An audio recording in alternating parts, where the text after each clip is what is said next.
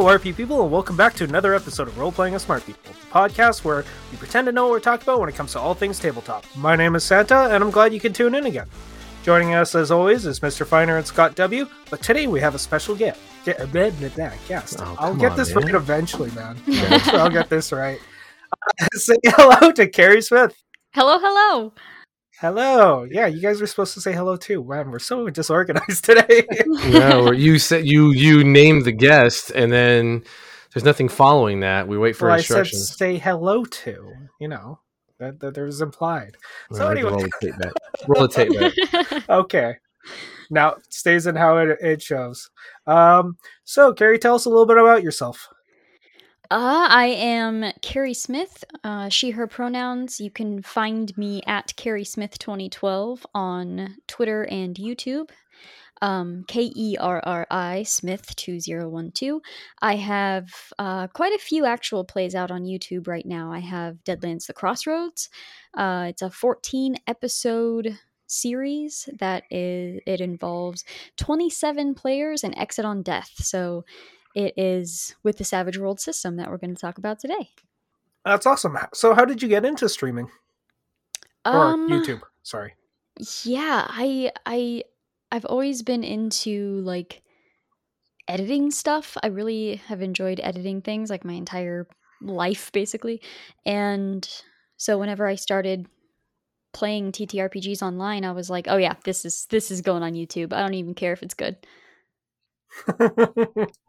Yeah, that's kind of how we started our podcast too. We just ended up we ended up talking about so many obscure things with tabletop that we're just like, well, we have to rationalize why we do this, so we created a podcast just for that whole thing.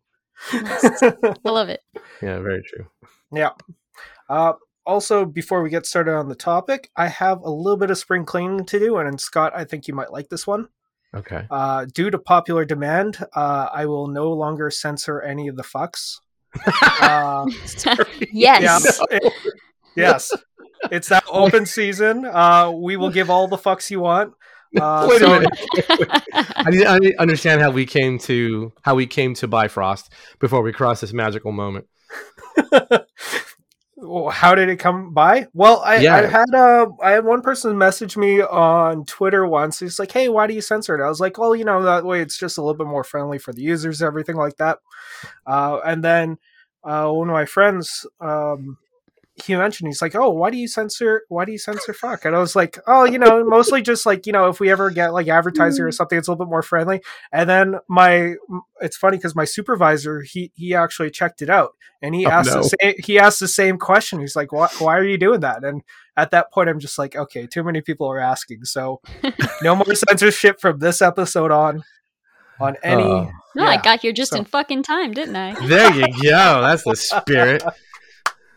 Oh, yeah. Okay. That's great then. But yeah, sorry. Let's do this.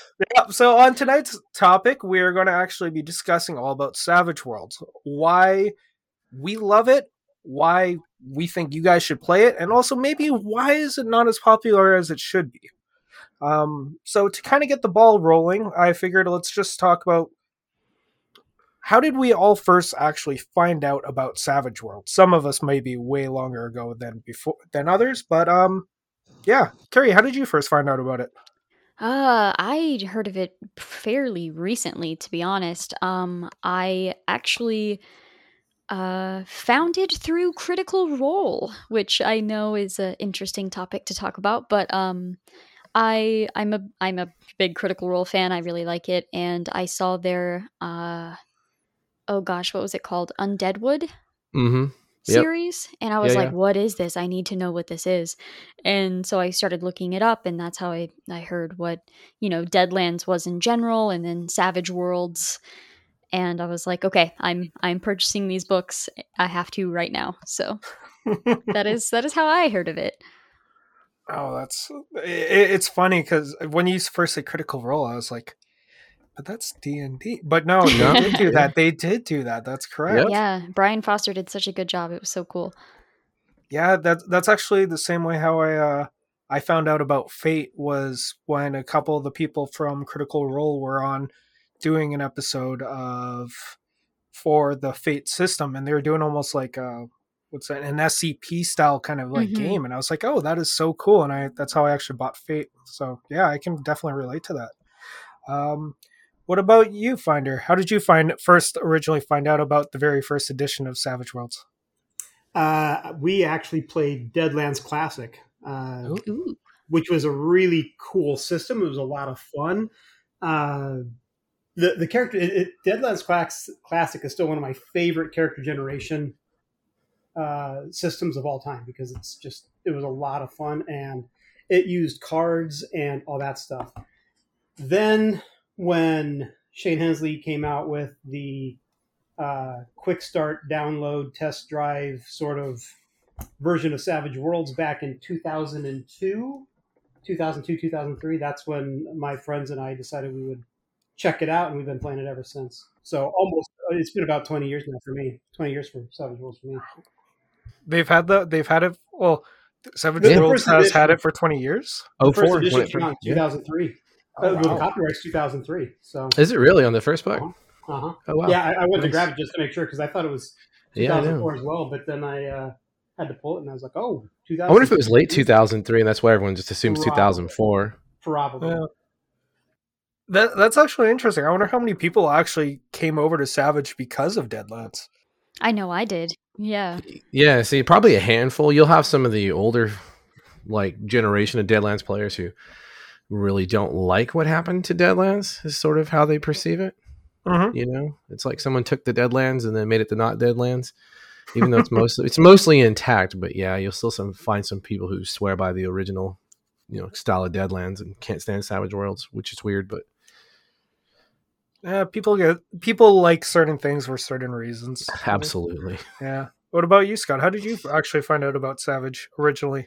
Early 2000s, probably 04, 05. It's a little hazy. I know it was after I got back from Afghanistan, part 1, and I was just tired of D&D. I haven't played D&D in a while, so I was kind of jumping between systems and trying to find, I was on that quest for the perfect system, and then I just happened to see it and was like, well, what is this? It uses cards. Okay, color me intrigued. It's different. And then, yeah, that was it. I was like, well, wait a minute. There's no character class. I could do whatever the hell I want, finally. Awesome. Mm-hmm. Oh yeah, that was a big one for me. Before then, I knew I played GURPS originally, and then I went to D&D, and I wasn't happy with it. I remember I was talking with a friend of mine, and he's like, "Oh yeah, that's why I actually like Savage." And I was like, "Oh, what's that?" And he let me his book with for my first experience for the settings for Savage World. At the same time that I found out about the system was 50 Fathoms, and although I have never played that one, I read the rules. I made a couple characters. I was like, this is really cool. And it just allowed me to really let whatever the hell is in my mind and just pop it out. So I fell for Savage Worlds from 50 Fathoms, but then I just started buying all the books. And yeah, and that's eventually how I found actually Finder and Scott. So true statement. Yeah. So for the system itself, what do you guys think actually makes it so special that keeps people playing it? Anyone can answer. Well, now there's a whole bunch of people. So Kerri, you're a newer convert. So did you play anything before Savage Worlds? I was actually, all I played was D&D before Savage Worlds. So that's a good question for her to start with, right? Is to Why did you leave? Why did you leave Dungeons and Dragons? Yeah, exactly.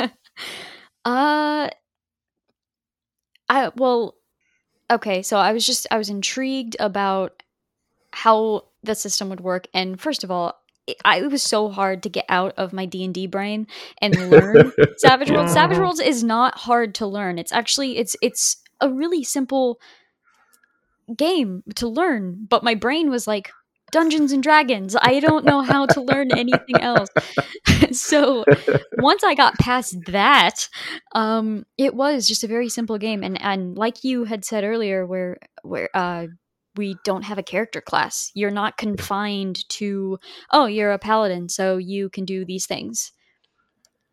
you can quite literally do anything. You're not put in a box with that, and I think that's really attractive for some people. They see that and they're like, oh, okay, let me give this the shot. You don't have to follow all these guidelines.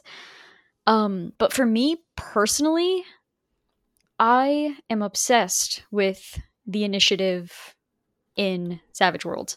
There we go. I'm obsessed with it. The fact that it changes every round is so refreshing for me, because I thought I just didn't like combat. I was like, oh, no, I like D&D. I just don't really like running combat. I'm like, maybe I just don't like combat at all. And then I played Savage Worlds and I'm like, combat is amazing. We're just going to we're going to draw a new card every time. This is going to be great. You could go first, you could go last. We don't know. And the cool thing is the Joker. I mean, as part of the initiative system, I love the Joker in there because that just amps it up a little bit more. And we like it so much, we throw 4 Jokers in the deck. So, nice.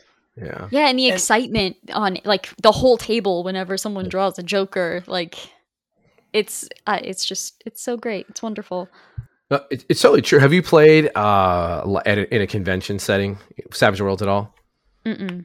Okay, so if you get a chance, definitely recommend it because it's what you said. Is if you look at, normally they put all the savages together in one room, which is wise because we tend to be very disruptive when we run games. You know, the games are they're loud, they're boisterous, everyone is screaming obscenities, and like you said, the Joker comes out and it's fuck yeah, and it's like take this, and it's horrible stuff. Everyone at the table just goes wild with it. But and that's the thing is, you know, I've played next to other games and. I mean, you can see the eyes turn when, you know, the Savage Worlds game is going on. And it's just, you take a Benny and it's just like, I'll Benny that, goddammit. Yeah. Now, you're not wrong. There's something about how just that initiative system alone really folds everything else around it. Yeah. And it's kind of funny because, like, when you see someone kind of looking at Savage Worlds for the first time and they see the use of cards, most people, that is like an instant turnoff for them. Oh, yeah. I've noticed that too. They're like, oh, if it has cards in it, like I don't want to play it. I'm like, no, it's not a card game. You don't have to play cards. Like, you're literally just using it for certain things. You don't have to be a, you know, a huckster in Deadlands or anything like that. Like, just relax. Trust me, it's fun. Right. Yeah. Oh, yeah. Man. The one thing, like, just speaking of Deadlands, I don't know if it's in the latest edition, but I always like with the huckster, that deal with the devil part where you actually play a hand of poker. Yes. I always thought that was some of the coolest shit out there, just because it's like, it's so ingrained in the game that we've talked about immersion before and how it's kind of a little bit BS, but I feel like if that's a moment to be immersed, it would probably be for that short period where you're playing that card, like that game, for whatever the stakes are. And that's just, it's such a cool little mini game inside of a game.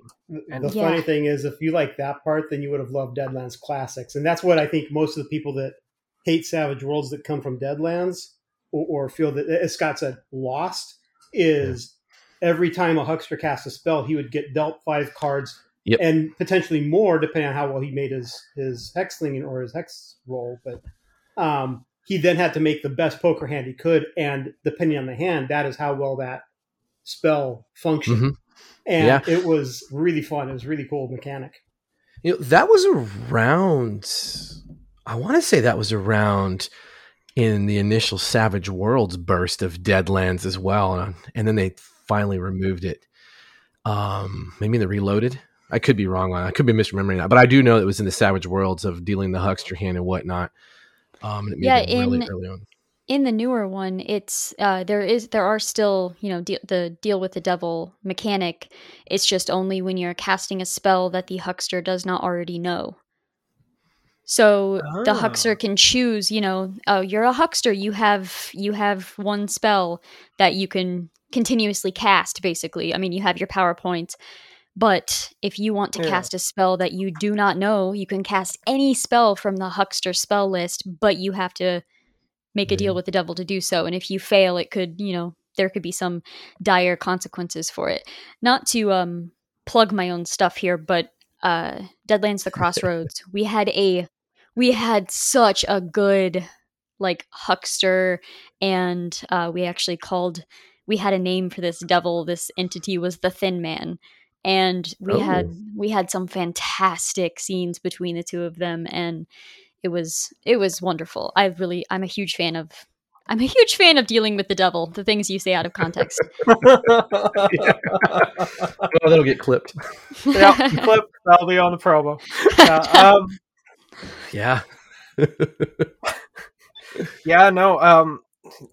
I gotta say, like, one of the things, and this might sound a little weird, but like one of the things that I think that makes this system really special is the hindrances that, like, because everyone will always take hindrances because it always gives you power, but like, you know, some extra bonuses, but the hindrances really help you flesh out a character in ways that I think just an abstract point of view won't really do. Like with D&D, you could say, oh, you know, my guy has this, my guy has that, but really there's no real incentive for you to act those up.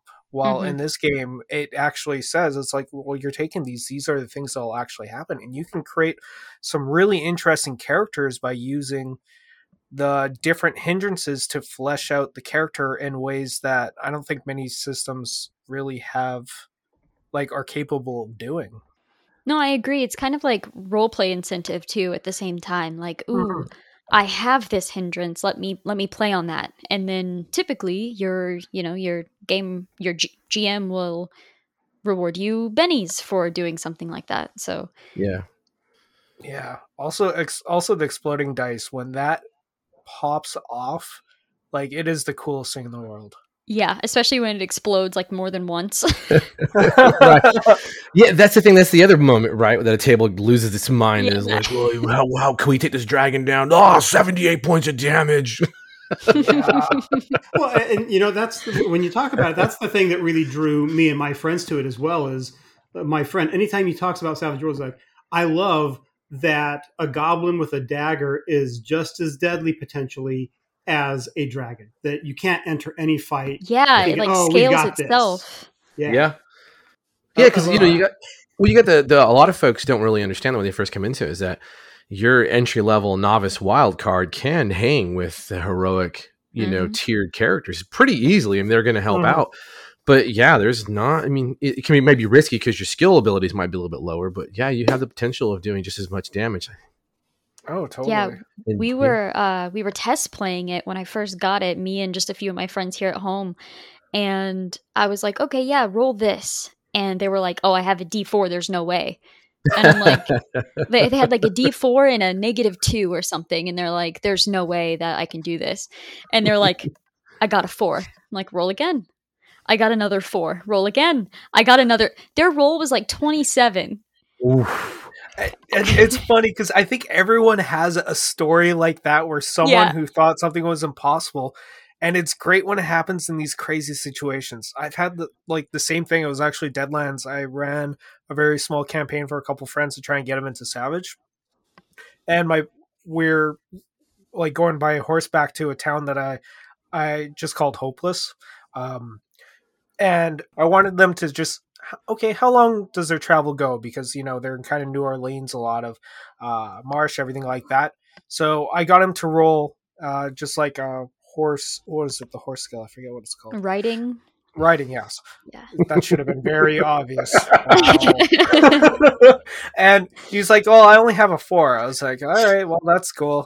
Let's just see. And he rolls a 4, and he gets a 4, and he keeps on rolling a 4. And it's the same thing, but he got into like the low 30s. And I didn't know what to do with that. This is I'm a very novice GM. Like, I've only run very small campaigns, and I was like 31. Well, I guess you just teleport there. I really don't know what to do with the situation. Yeah. Yeah. Binder, you got any good stories of exploding dice? Yes. My friend converted his D&D game to Savage Worlds after a lot of pressure from us. Like, dude, let's just convert, because you can play everything else in Savage Worlds. Let's just get your game there. So he converted it and had these really big, nasty monsters that were supposed to, like, be really frightening to us. more powerful than us. We're supposed to run away. But my brother-in-law is like the king of just doing off the wall crap, especially in combat. He's like, well, I want to take my dagger and I'm going to run and I'm going to jump over. I'm going to do the somersault in the air and land on his shoulders and jam the dagger in his head. And my friend's like, okay, let's do these rolls. And he aced every single one of it. One shot killed that big bad monster. And our GM from that game has never let us forget that. Every time there's something, this is because I can't have you guys one-shotting them. We're like, don't challenge us, man. We can do it. Right? Yeah. What about you, Scott? I mean, man, there's just there. It's we've talked about it, right? I mean, it really is. There's Jesus, I've run so many games. But, the Eberron game. Yeah. Which moment? Which moment? In the Eberron game. My favorite for my character was when I jumped off the ship onto that other flying ship and had no flying skill at all, and was able to not only kill the thing but take control of this of the ship that he was flying and fly it myself and crashed into the other ship. Yeah. and that's the thing. I mean, you know, and Kerri kind of pulled on that string a little bit. Is Savage Worlds with your edges, your hindrances, and just the Benny system, all that rolls in. It really makes for the daring do attitude, which I think a lot of players begin to appreciate. You know, like you said, you were in Sharn. You know what, 1,000 feet up in one of the towers, and there was an airship with a dragon shard laced. Essentially, it was a Gatling gun, but an arbalist, you know, so magic machine gun. And you know, the Warforged Paladin, just this Paladin in quotes, just decides I'm going to take this running leap through this window that's now all shattered up, and try to jump over to the other side of this airship so I can start fighting the bugbear that's unleashing on us. And it's just. You know, you might see that in other games, but it's. I think the mechanical side of some systems, such as D&D, might kind of, I don't know, might dull that a little bit in players, slightly. I agree, because you have you have your action, and then you have your bonus action, and it's like you don't feel like you can do all of that. So yeah, I agree with you 100%. Yeah. The other problem that I always had with D&D is you describe what you want to do, and the GM's like, I don't know how to have you do that because you're swinging a sword. Roll attack? Right. It's like, yeah, it's like, I jump from the tower to the airship. Yeah, you do. Let's have it. Well, and I even remember, like, when I was playing D&D, it's like, every single thing was like, okay, well, I moved here. Okay, now I'm in melee range of this big bad guy. So my guy's going to sit there for the whole entire time.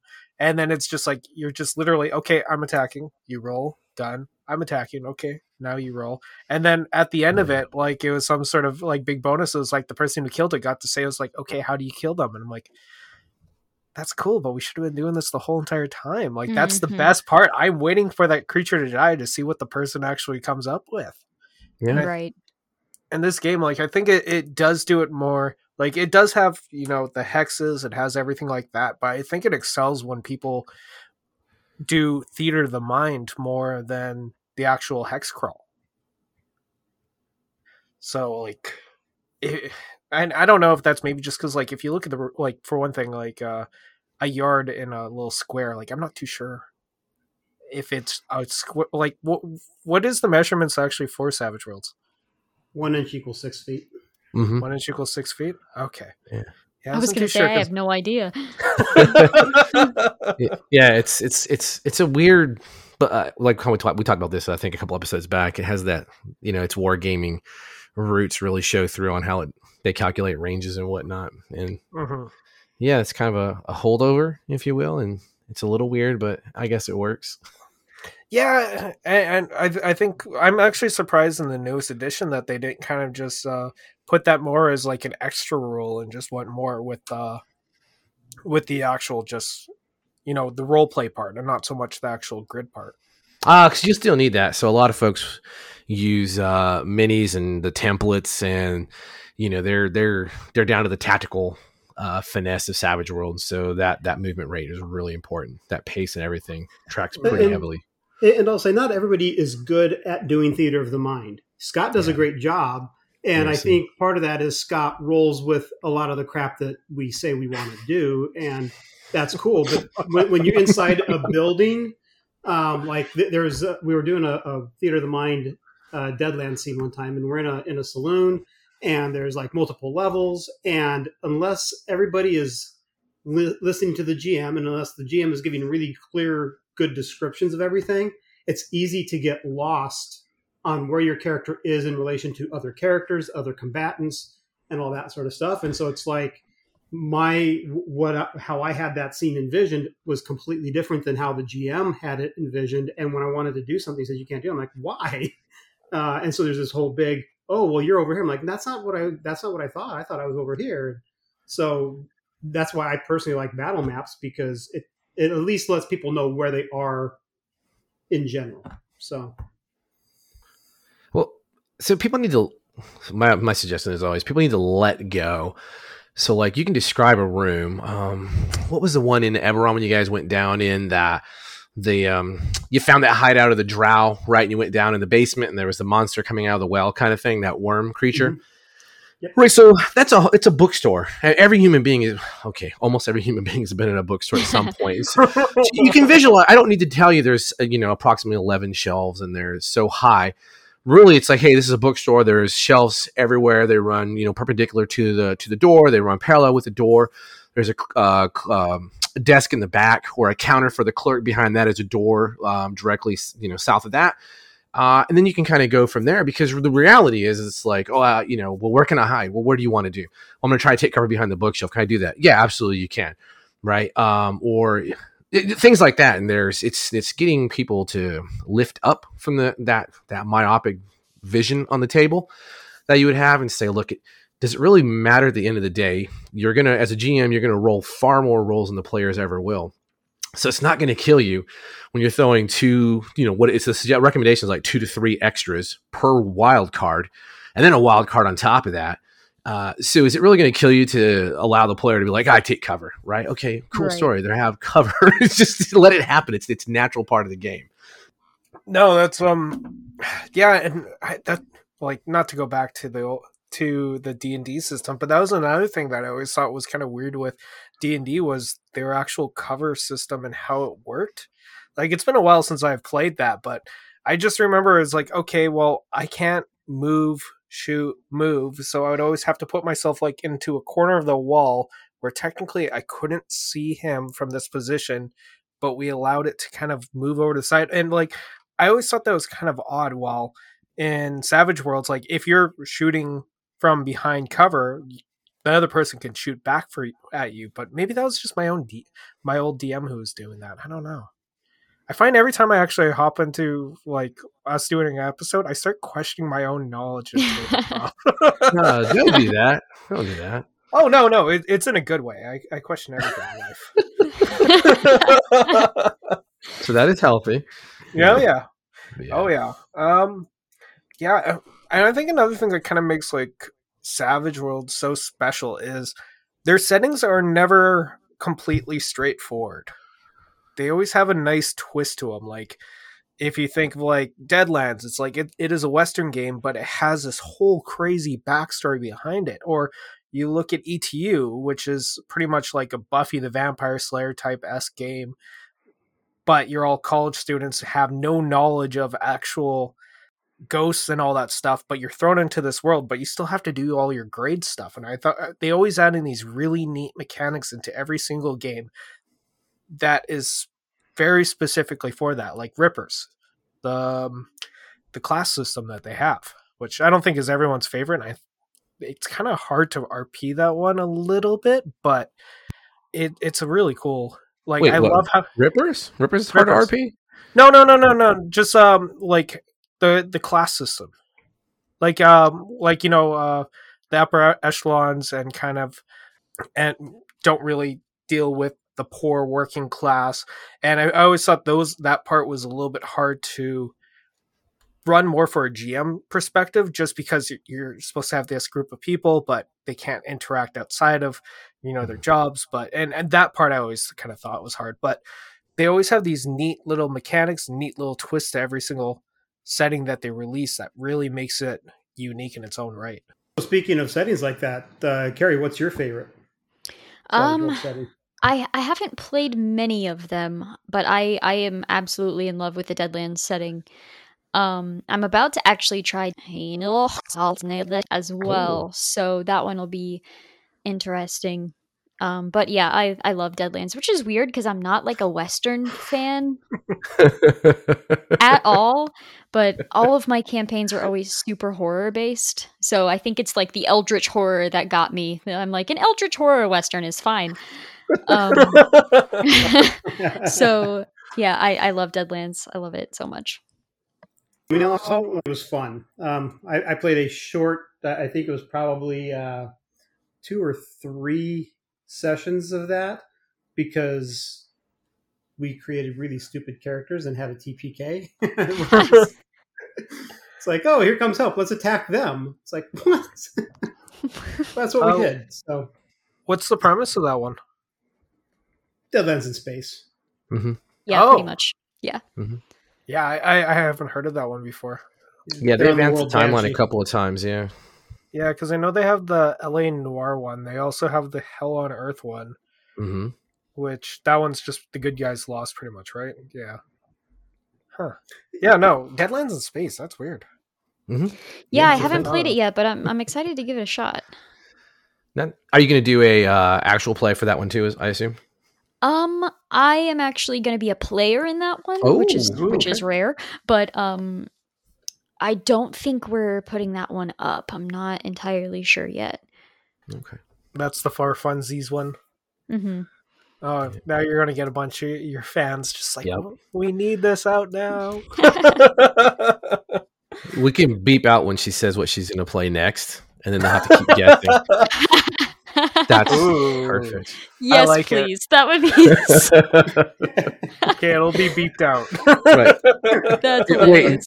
Don't just beep it, because you can stop the vocal, right, and then come on yourself and say redacted, and then yes. Right back into it. Okay, I will do a redacted. That's great. You got to enjoy it.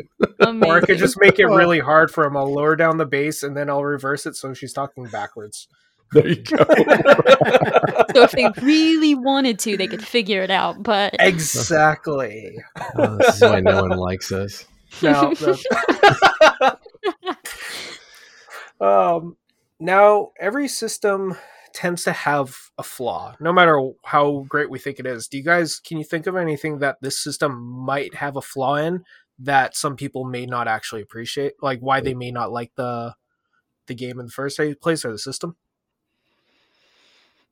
So anyone who wants to start, because I know this one's not exactly the easiest one to answer, because we got a bunch of diehards in here for our Savage.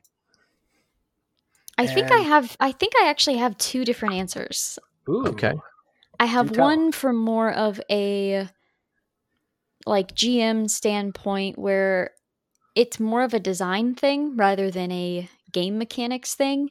Mm-hmm. But why, when I look up, something in the book, it's like it's going to be on this page, this page, or this page, and they're all totally unrelated from each other, but for some reason we've spread out the information on all of those different pages. So that's just something that kind of eats at me a little bit, because I'm like, I just want to know how exhaustion works. Just point me to the page. You're not wrong. It's a cardinal sin in kind of modern book design of like everything you need to play that moment should be on that page, and it is much easier said than done, I will tell you that. yeah and I'm used to it now for sure, like looking it up, but when I was first starting I was like, I do not understand why we put this in 5 different places. And that's because I all love to Shane and to Clinton, Jody and everyone, but they know my one of my biggest criticisms is that, man, you guys it definitely needs to not be a technical manual, please God. Oh, it hurts my heart sometimes to read. It's just like, oof. So what would you say is number 2?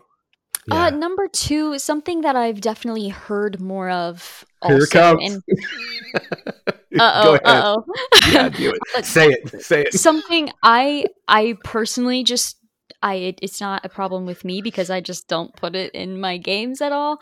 But a lot of the like historical racism and stuff from like Deadlands. That. Yes. Yeah. And even like other places too. Like even Deadlands Lost Colony, there's like that, you know, knockoff like native sort of alien race. Yeah, that sure. I feel like it's kind of used in that same aspect too, but in my opinion, that's all subjective, and you don't have to play it in a disrespectful manner. And I don't think it was put in there in a disrespectful manner. So, but that's what I hear a lot of complaints about, just from the public in general. That's definitely a kind of, it's one that personally I don't fully understand, because as long as they're being like we all know history is not exactly friendly to anyone. Mm-hmm. And I get why some people may not like it, but I kind of agree with your approach where it's like, if I don't like something in it, I'm just going to remove it. But to erase the history that was behind it or the things that actually happened, I find it's more of a disservice to the people who either had to go through that or the people who are going through something similar. Like, we need to have those messages in there in order for people to understand that these things happened, because you never want to forget history, right? So that one, I'm kind of on Team Kerri for that one for sure. Yeah, it's just handling things with tact, you know. Like you guys have seen you've seen the thing with like interrogation. You know, with my background, I could easily write. You know, I could just drop the interrogator's manual into Task Force Raven, but I'm not, because it's just I don't think it needs to be played at the table, because people are going to go really crazy. And so it's like, hey, here's how you solve this in 4 paragraphs. Just roll the damn die and just say what you what do you want to do? You want information? Awesome. Are you going to be a dick about it, or are you going to try to be sly about it? Okay, cool. Here's the skills you need to use for that. Let's just roll the dice and curtains. You know, I don't want to sit there and have you describe, you know, the scene from Syriana to me. It's like, no thanks. Yeah, if you have a good table and a safe table and a comfortable table, you don't have to worry about those topics most of the time. So that's, exactly. Yeah, 100%. Most people don't like, they're there to explore if you want to, but it's totally fine to cut them out. Like me, I wouldn't be comfortable with discussing those topics at a tabletop, because I prefer more of the slapstick style. Yes, you do. Yes, I do. I love my slapstick humor. So for me, that I wouldn't agree with that. Like putting it in my own game. My only complaint about Savage Worlds. Oh boy. And this is my only complaint. Just name your editions after numbers. I don't know which edition is what. I really don't. Oh yeah, Deadlands Reloaded.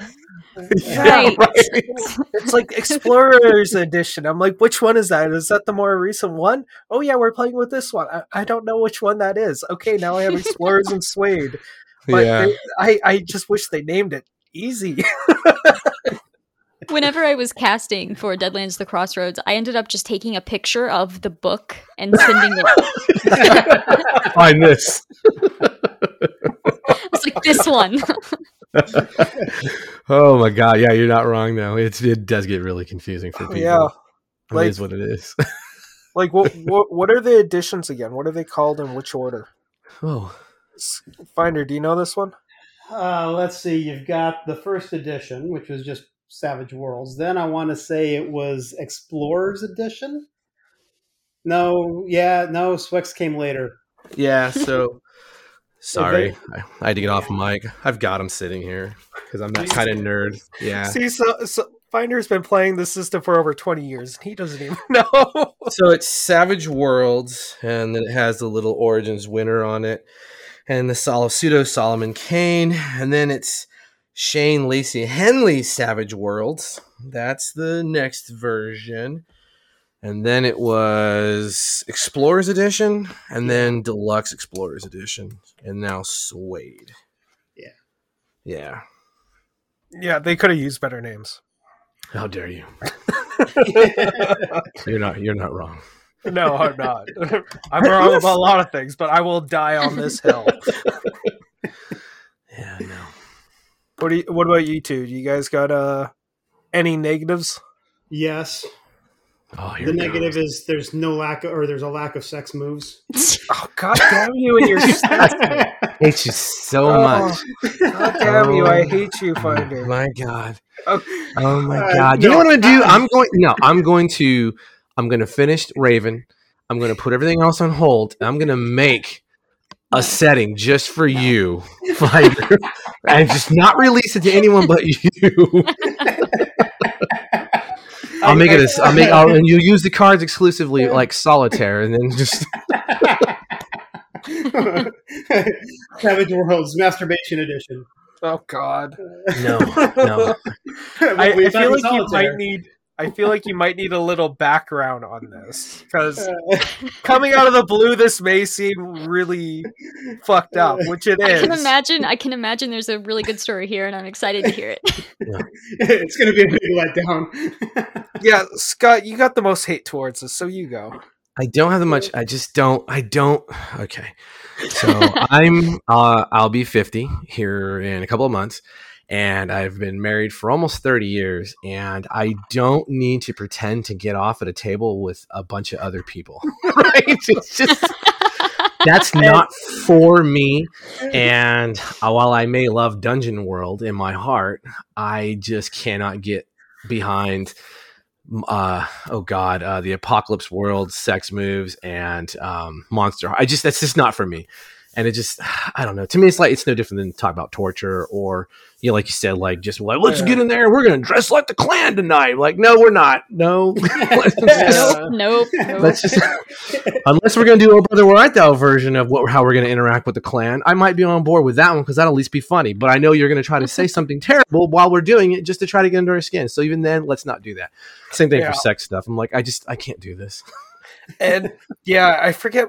I think this was just us shooting the shit off like online, but we were talking about PBTAs and the one thing that rubs us all the wrong way. No pun intended on that one. Terrible person.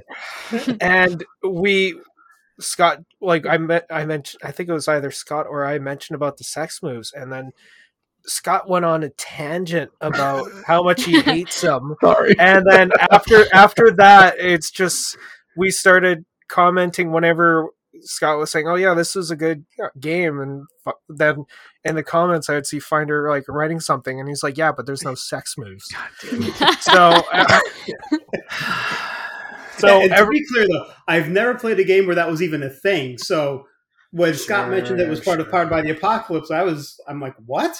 There's a codified mechanic for that in the game? That is really weird to me. So yeah, and it's in a good chunk of them too. Yeah, well, I mean, like I said, whatever. If that's how you get down, that's how you get down. You'll never find me at a con playing Monster Hearts nor Apocalypse World. Yeah, to each their own, but I'm good, thank you. Yeah. Come on, bro. Don't you want to totally talk about how you seduce my character? I do not. I'm good, sir. I'm going to the bar. I will be done with this game now. Now, in all seriousness, though, I don't know that there's any rules in Savage Worlds that I don't like. There are plenty that I ignore. I rarely ever use encumbrance. Are you even playing Savage Worlds, bro? I am. I use encumbrance in anything. Yeah. No, that's like the most ignored rule. Where I have used it though is like games like The After or any of your post-apocalypse where having gear with you becomes a key part of the scenario. It's like you can only carry so much. So what are you carrying with you? So if I think it adds to the drama of the setting that I want to evoke, then yeah, I'll use encumbrance. I'd used it one time, and that was only when we did the after campaign. The other rule that I always ignore is lighting because I hate dealing with lighting. So even if unless it's pitch black, everybody can see well enough to fight without penalties. When it's pitch black, then you got your penalty of -6. But what if you're in a duel and it's sundown and you're facing towards the sun? And that little beam, so you're going to have the light in your eye. How can you not codify that? I can't be bothered. That, like alleys. Oh, man, when you play test the Savage version of Neon Blood, I hope you're ready for some illumination penalties. Oh, I'm okay with it. I'm okay with other people using them. As a GM, I hate having to think about it, so I don't. I never use those rules. I'm going to make sure you never do a mission outside of night. Yeah. Sorry, guys. It's 6:30. We're in for the night. Well. Can't go outside. We're done. Edge runners have bedtimes. I'm just imagining it's like 7 o'clock it's 6:59 in the evening, and like, oh, it's still sunlight. We're good. 7 o'clock hits, pitch black. Yeah, it's a different kind of universe. Yep. Man. So. Look it. You do this every time. Literally every time. What are you going to do? What are you going to do next? I just like messing with you. What are you going to do next? I was going to ask a question. Now yeah. I feel on the table. You want to know what you want? Do you want to know what I think is the flaw of Savage Worlds? Yeah. Oh yeah. I always forget about you. Well, you talk a lot. It's hard to. How dare you? How dare you? Oh yeah. I could tell how much how much space each one of those takes up on my hard drive, man. Yours always takes up the most, and you know it. You're an idiot. I know I am. Look, I've had to be a serious adult for 2 weeks, so this is therapeutic. No, so I will be honest. I think there's 2 points that, but I don't think they're flaws. I think they're perceived flaws. Sort of like Kerri was saying, I think there's some perception to things, and that is every character is the same, no matter what. And that, because a lot of people talk about that, like, oh, no matter what I do, my character is going to be just like every other character, and we're all going to take notice, and which is why they changed the rules the way they did. The other one was analysis paralysis for some new players. Now that is an actual issue for some of the newer folks, because like Kerri said, you sit down to like Dungeons & Dragons and it's, everything is laid out in this nice, neat time flow for me and I'm good to go. Savage Worlds is like, cool, what do you want to do? I want to use a sword. Awesome. How do you want to use that sword? What kind of sword? Do you want magic too? Wait, what? Yeah, it's like people almost have like when they have too many options because it's really just what they say. They don't know really what to do. Yeah. Well, the thing that's funny about that also though is, coming from other systems, the one thing that I see or used to see more, since Savage Worlds has been around a while now, it's not as big of an issue, but in the early days, people were freaked out by the fact that your magic user could wear armor. Yeah. That your wizard could use a sword. And they're like, well, I can't. That's not the rules. Like, yeah, exactly. They're like, use them. Get out of your D&D mindset. This isn't the D&D magic system. It's like, unless your GM says you can't, then go for it, man. Something I'd like to add with the every character is the same sort of thing. I don't know, like, again, I just got into Savage Worlds and Deadlands, and I don't know how it really was before this edition that we played with, but I was afraid of that because when I cast, I did not let anyone know who anyone else was playing or what character type anyone else was going to be. So, there was no comparing classes or, quote unquote classes, character types or anything like that. And so we had, multiple mad scientists. We had multiple gunslingers. Of course. But they were all different because of the hindrances. Because of the hindrances that they took, that made each character entirely different from another. You compare the two gunslingers and they are polar opposites. Yeah, they can shoot a gun, but their characters were played so insanely different. And I don't know if that was just the luck of having really awesome players or how that fell, but they were all vastly different characters and it was fantastic. Very cool. I've never thought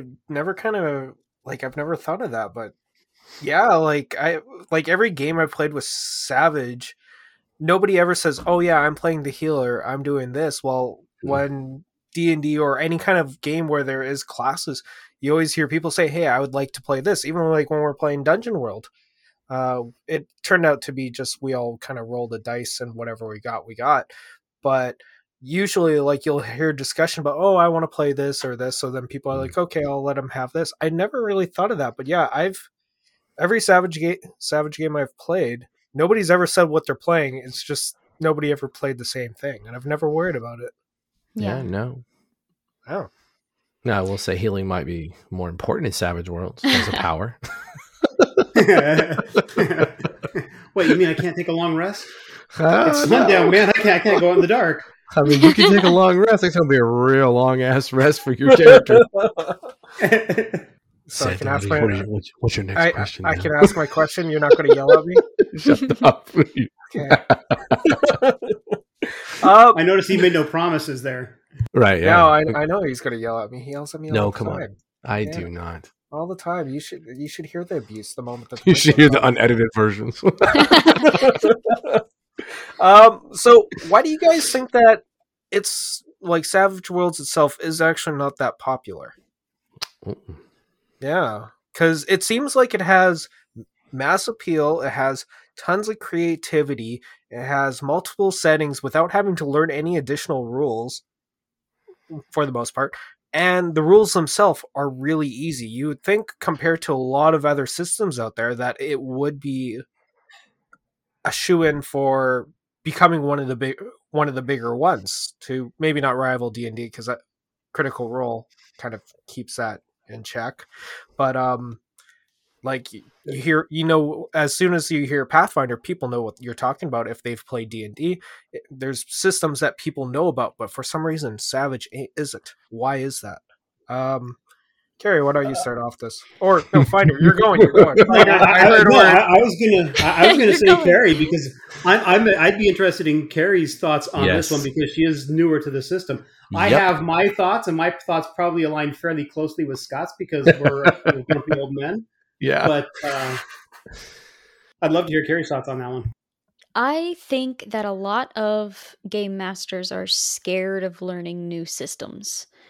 And when it comes to like Dungeons and Dragons and Pathfinder, those are close. Like, they're very similar when it comes to the system itself. Granted, in my opinion, there's a lot more to Pathfinder, but I just feel like looking at an entirely different system, for me, it usually comes down to, oh, the GM doesn't want to learn that, or oh, the players aren't interested in playing something new. I think it comes to not wanting to step out of that box, so then people don't even bother looking into it or learning about it at all. Like, I can tell you, if I didn't watch Critical Role, I probably would not have heard of Savage Worlds, because it was just coming across the video that I was like, oh, what system is this? Let me look this up. And I sought it out. So I think it's just overshadowed, and I think that's just the sad part of it. It's a very excellent, fantastic system, and I just think it's overshadowed by D&D and Pathfinder, like a lot of systems are, but I feel like that's its main hindrance. I think you're kind of hitting it on the head right there, because there's been a few times where I've tried to approach people and like, hey, do you guys want to try out this? And I've pointed out like Savage Worlds, and a couple of them are like, yeah, let's play that. And the other ones are like, no, we want to stay with the same system. And most of the time it does come down to the fact that people just don't want to learn something else. They're usually comfortable with that. Like, how many stories have you heard about GMs who want to try something differently, and they approach their group and they're just shut down on it because the players still just want to play as a bard, as a ranger, as a fighter. They kind of just want to keep things the same. Yeah, they're happy with what they're doing, but they don't understand that, like, hey, this is a lot of fun too. You could have a different kind of fun. Come over here. Well, how about from the old crew? What do you guys think? So my thoughts are, one, you've already said, D&D is the 800-pound gorilla in the room, and it does overshadow everything. It's a big moneymaker. I don't think, and this is, I think Matt Mercer does a great job. So I'm not bashing Critical Role. I don't watch it myself. I've watched some, and I love the way he tells his story. So kudos to him. That's not doing any favors to other game systems beyond D&D, though, unless you can get them into that one-off sort of scenario where they do a different system like Deadlands or Savage Worlds in that one. Because people see Matt Mercer and that becomes their vision. Oh, we can do stories like that too. And they go to the system that he's using. So that popularity, I think, has helped buoy up and boost 5E's already loud signal. The other thing I think you've mentioned already in different words is people like to think we're creative, but we're afraid of being creative. And so we get stuck in, well, I'll play D&D because I know what a fighter is, I know what a cleric does, and I can be creative within that box. But you give them Savage Worlds, it's like, I now have to think about what my character is beyond just fighter. I have to do something different now. And so I have to come up with this whole character concept on my own. And I think that tends to scare people. Or it can scare people. When I think, Scott, you mentioned that you've done some things that were somewhat system agnostic. And people don't like it because it opens up a lot of, here's a lot of things creatively that you can do. And they're like, where are my guidelines? Yeah, exactly. Yeah, that's exactly it. I don't see edges to this paper. I need that. But yeah, I mean, that's a great way of putting it, Kerri, because that's exactly it. Here's an open field with no rails. Go at it. I don't know what path to go. Forge one. Forge a path. See what happens. And they're afraid to. So that's my thoughts. Scott? All right. Now I'm going to blow everyone's mind. Next question. I'm going to take you on a memory trip of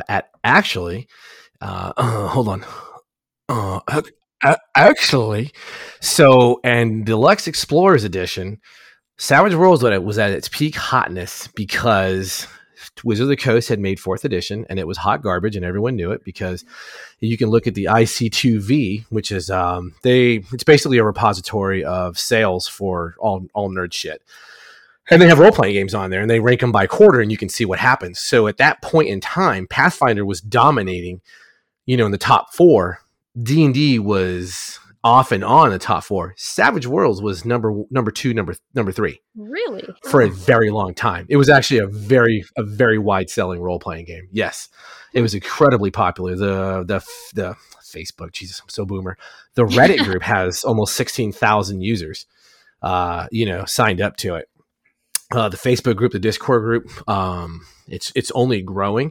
But yeah, at one time, Savage Worlds was incredibly popular. It outsold Dungeons and Dragons and outsold a lot of other games.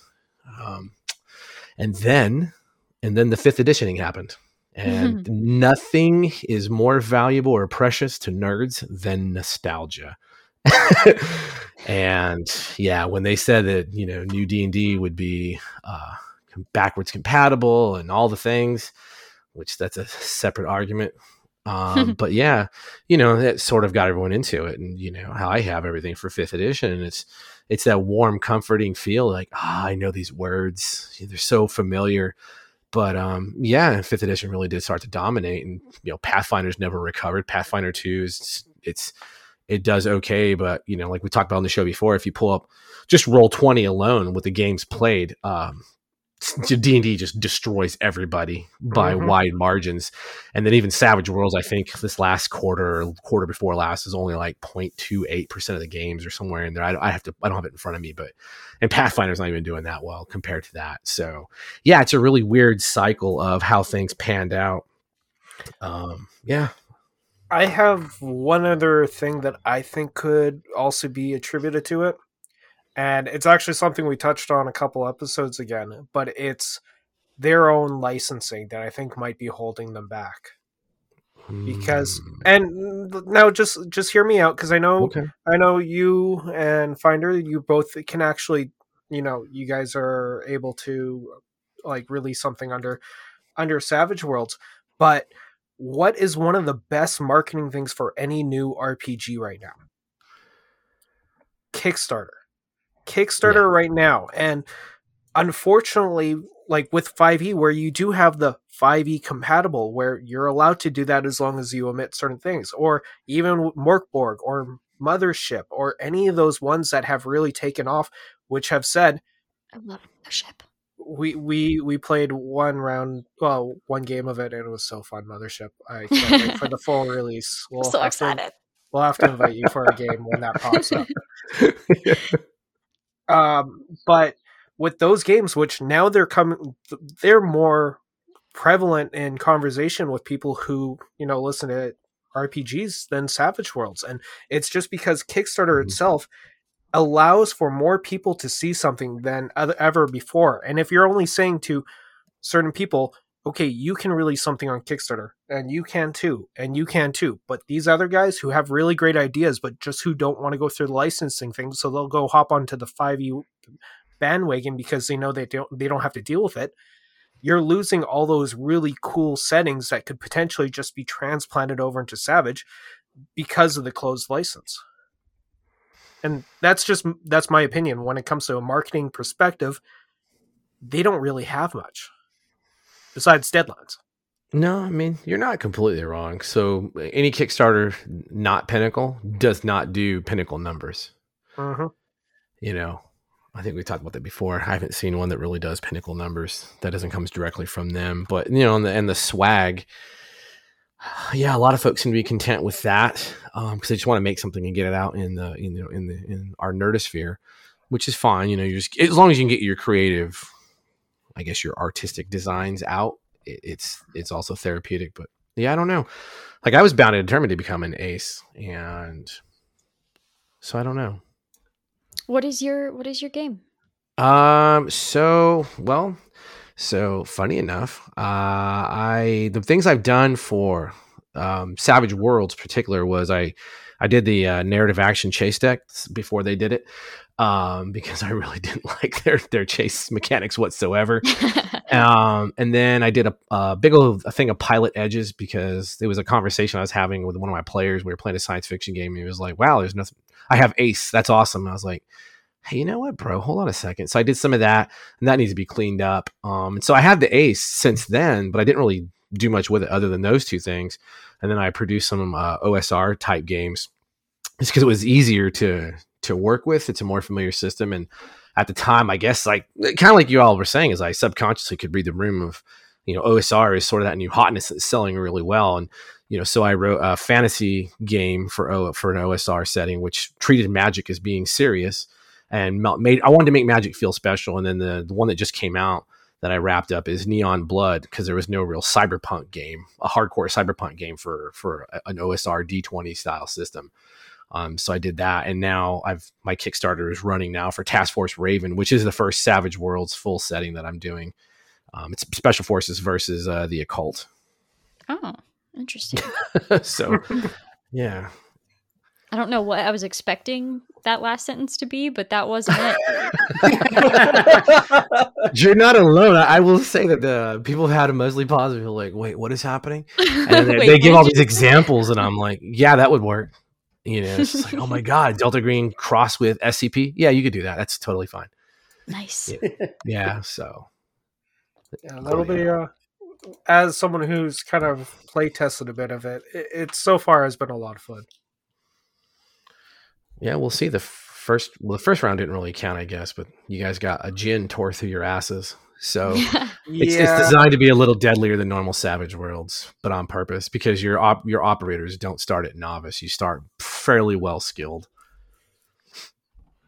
That's for sure. Have you guys heard of Street Wolves? Yes. Yeah. Yes. That game looks amazing. Yeah, I'm really excited for it. What is Street Wolves? It's everything. The 80s one? Yes. Yeah, Here I have the page pulled up. A retro-futuristic, synthwave-inspired action-adventure RPG setting for Savage Worlds. Yes, it's actually one of my best friends in the you know, TTRPG universe. Yeah. So I'm excited. I'm really excited. Oh, very cool. Yeah, I saw that and was just like, oh, this is right up my alley. Is it on Kickstarter right now, or is it already out? No, it is still in progress. There are some people doing some, like, sort of test plays of it. I think Percentile Vice has one up, and then Todd Moonbounce has one up as well. They're really good. You should check them out. The Jumpstart's on Drive Thru RPG for free, so they did a Jumpstart. Yes. Yeah. Ooh, I just found it right now, and I will download. I mean, it's. Yeah, oh, it looks so 80s retro vibe. Yeah. That's cool. That's a weird way of saying perfect. Full caveat, I think Spirit of 77 is one of the greatest games I've ever ran in my life. And so Street Wolves has that vibe written all over. It was like, here we go. Yeah, I could see the Spirit of 77 vibes, but in the 80s retro future vibes. Yeah, which I was actually a child for, so there's a little bit more hands-on with me than, you know, the 77. I'm like, I was like 5 years old, so I kind of remember, but not really. Yeah. Spirit of 77, for anyone listening, that's a game. It's a PBTA system, but it's pretty much the 70s action cop movie type style game. It's everything you love about the 70s all rolled into one game. Blaxploitation to Dirty Harry to, you know, cage fights. Yeah. I'd probably do something like a Kings of New York type style. I told you one at the con, man. The dude was on, he was a glam and he fought everyone on roller skates. You know, that was his thing. That's how he got down. Well, you know, Scott, you could have that in Street Wolves, it sounds like, as well, if it's 80s, because roller derby was a huge thing back then. Yes. Yeah. Yeah, man. That's my little nerdling. That's what she did. She was a roller derby girl for a while. So does that mean you saw the movie All the Marbles? All the Marbles and oh my god, I can't remember. I can't think of the name of the damn movie. It had Juno in it. Oh my god, Whiplash. Whip It. Yeah, oh, Whiplash. Yeah, Whip It. Yeah, such Whip a good it. Movie. Yeah, Whip It. There you go. Yeah, I was like, man, I am definitely getting old. Oh my god. Well, the fact that we've been playing Savage Worlds for nearly 20 years didn't cue you in. Yeah, for real. Oh man. But yeah, that's what the show's great, because everyone gets free previews of all these zany things they may or may not have ever heard about. Yeah. No, I'm gonna have to definitely look into that Street Wolves. It looks really cool. I love the cover art. Yeah. Just like that pink mixed with that soft purple. Oh, yeah, so good. You can't go wrong with those two color combinations. Trust me, you really can't. There's a reason I chose him for Neon Blood as well.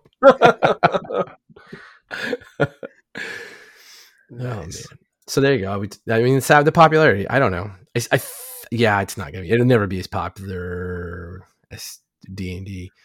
So, but we'll see. I don't think it'll ever be as popular as D&D, but I think it's only up from here. Yeah, I agree. Yeah, you know, and Kerri hit on the head too. It's that I don't, and I get it. I don't want to spend money. Or learn a new system is fairly endemic in the hobby, and it doesn't really matter what game you try to get people to play.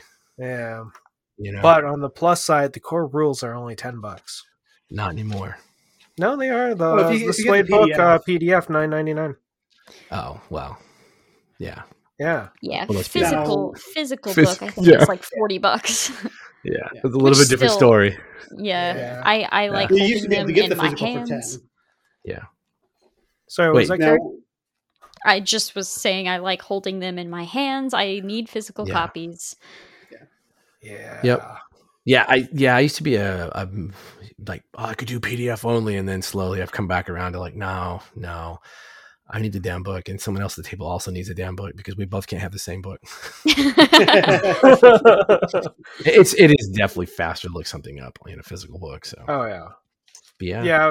For me, it's all based off, do I want this because it looks cool, or do I want this because I want to play it? Yes. And that's kind of where I go from here. I've been in this. Well, I've been in this rabbit hole of, oh, that game looks cool. Oh, whoops, I bought it. See? I know. I almost bought Battle Lords today because I was like 500 pages of cool artwork. No, it's not. Don't do that for five. It's not 500 pages of artwork. Well, it's 500 pages with artwork interspersed. Well, I know, but it looks so cool, and the PDF's $25. Like, it's not bad. Yeah, I'm actually doing a test play of the Savage Battle Lords next week. Oh, right on. Yeah, nice. It premieres on Wednesday, so that'll be cool. I've been that's so cool. Yeah, I've been fortunate enough to be able to look through a lot of the new Savage Battle Lords stuff. And very cool. It's pretty cool. I hope it's not 500 pages long. It's not. They're definitely missing the point if it is. Yeah, that was something we actually talked about very recently, is because they're like, oh yeah, we had to condense it a little bit. And I'm like, a lot of it, yeah. Actually. Yeah. Yeah, don't say. Yeah. It's good though. I'm enjoying it. I can't wait to have that on my shelf too. So nice. Oh yeah, there's so many different ones. I was looking at like 3 different ones today, and then yeah. Goddamn RPGs, still. That's the title of the episode. Goddamn RPGs, steal all my money. I like it. I actually like that. All right. Well, we're hitting about an hour and 10 minutes. Should we wrap up? It's up to you. You control the microphones. Oh, I know. That's fair. I have full control. So Finder, what did we learn today? That more people should play Savage Worlds. So go out and buy it or steal it. I don't care. Damn. Hey, we do not. Don't steal. We don't endorse stealing. I don't want to get Santa in trouble. Yeah, that was all for comedic effect. How you get it? It's not our concern. But you should buy it legally. Buy it legally or kill puppies to make a deal. Oh my God. Your puppies. Oh no. Yeah, just redact that too. Yeah. Well, see, I'm trying to start some controversy for Savage Worlds because that controversy back in the 80s really helped boost the signal for Dungeons and Dragons. No, so no, it's not for Savage Worlds. That's controversy for us, and I don't want to hear it. I don't want to hear it on Twitter. That will not go the way you think it will go. No, not at all. Which is how most of my plans go, even in game. Correct. Eventually, it's like whenever we have someone new on, they're just going to hear things and they're going to be like, "What the fuck is wrong with you guys? What about killing guys?" Yeah, like we do not endorse killing puppies. Finder might. I'm not too sure anymore. He brings it up too much. It doesn't matter to me one way or another. It's like the truth wants to get out, right? Nothing against dogs, but oh my God, you know. God, okay. You said you have control of the mic, right? You just can just right, yeah. Here we go. Mute. Okay. Oh my God. Yeah. Oh no! Look, Finder actually got muted and he left the room for the night. Oh, yeah. He didn't leave. Anyways, I think RP people, that's all the time we had for today. If you like this episode, you know. Shoot me an email at rpsmartpeople@gmail.com, or if you didn't like this episode, send me a tweet on Twitter at rpsmartpeople. I'd like to thank Kerri Smith for joining us today. It was a pleasure to have you. This was really fun. If you want to come back anytime, besides Finder, he's unmuted. One second, it's back to me. Besides Finder, if you'd like to come back at any time, you're more than welcome. We have a wide array of topics, but yeah, thank you for coming on with today. Yeah, thanks. Yeah, thanks for having me. Fuck Finder. All right, folks, have a good one. See you next week. and the link for Kerri's stuff is going to be in the bio of the episode. There Check it out. Her shit's pretty good. Subscribe. I'm like and subscribe. Tell your friends. Tell your families. Tell the person across the street. Her channel is under attack.